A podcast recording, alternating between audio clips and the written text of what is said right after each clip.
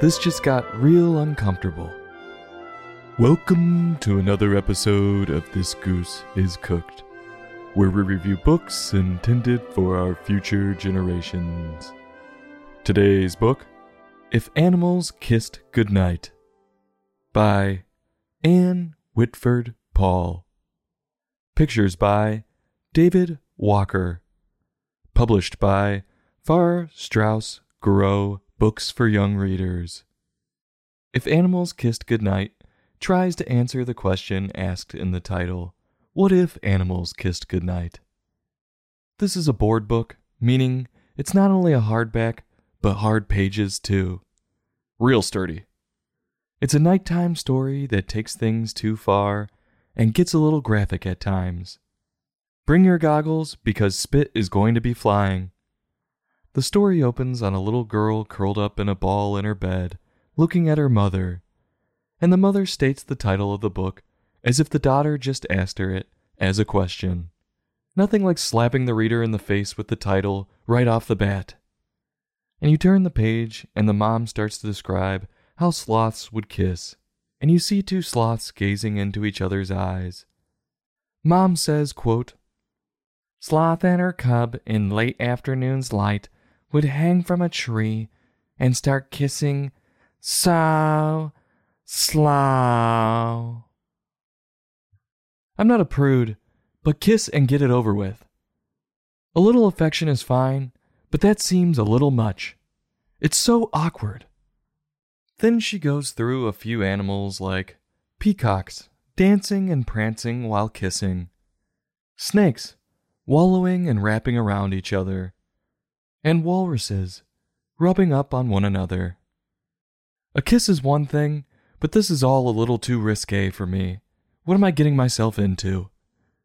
Then it goes on to elephants, and it gets wet. She says, quote, Mama elephant's trunk would kiss and then sway, and shower her calf with a wet washing spray. That's quite a bit more than just laying a wet one on him. And you check back in on the sloths still kissing. Okay, I'm getting real uncomfortable now. This feels like I walked in on a high school party that I definitely shouldn't be at. Only, it's parents with their kids.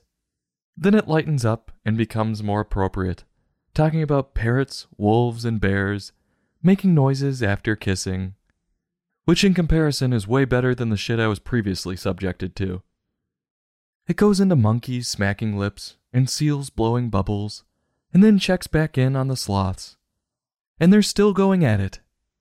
A few might think this is cute, but I want you to know you're crazy. This is over the top, and it's getting unbearable. No pun intended. It continues to go into a bunch of animals, and you get to the rhinos. And Mom states, quote, Papa Rhino and Calf would kiss, tip a tap tap, smooching their horns in a tip a tap rap. This is why I'm quoting this, so you know I'm not making this shit up. If I didn't have to review this thing, this would be the closer. If smooching horns doesn't make you feel uneasy, I don't know what will.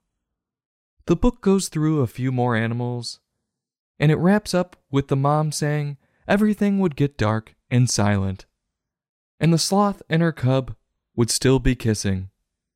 Enough's enough. Get a room. I can't believe I subjected myself to this. I found it quite interesting that you never see the humans kissing throughout this whole book. Maybe this whole book is the daughter asking to be loved by her mom and kissed and the mom just goes on a long dissertation to get out of kissing her daughter. Some might say I'm overreacting, and this is all normal affection between parent and child. Like Tom Brady. I think he's real big on this.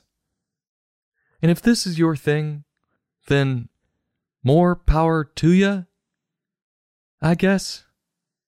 But for me, this is a miss. While Ann's rhymes and humor checking back in on the sloths were definitely there, some of her descriptions were inappropriate at best and criminal at worst. And David did a nice job with his pictures of avoiding depicting some of the improper actions. I could see why some might really like this book and think it's a classic bedtime book. But myself, I wouldn't even read this one to my girlfriend. She might get jealous. So, on a scale from 1 to 5, I'm going to give this book a 2.6. I'll have a taste, push it around, and go back for a couple more bites. This goose is cooked. Join us next time for another in depth book review.